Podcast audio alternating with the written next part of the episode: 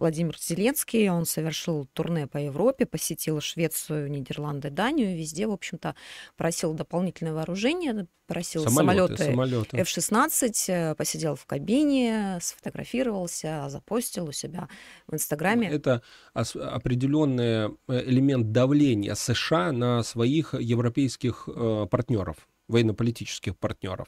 То есть понятно, что европейские страны не готовы отдавать свои самолеты.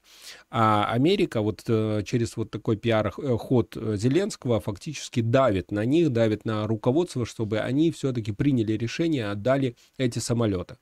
Понятно, что это э, ни к какому миру не ведет, это ведет только к эскалации конфликта, затягиванию его, к новым жертвам.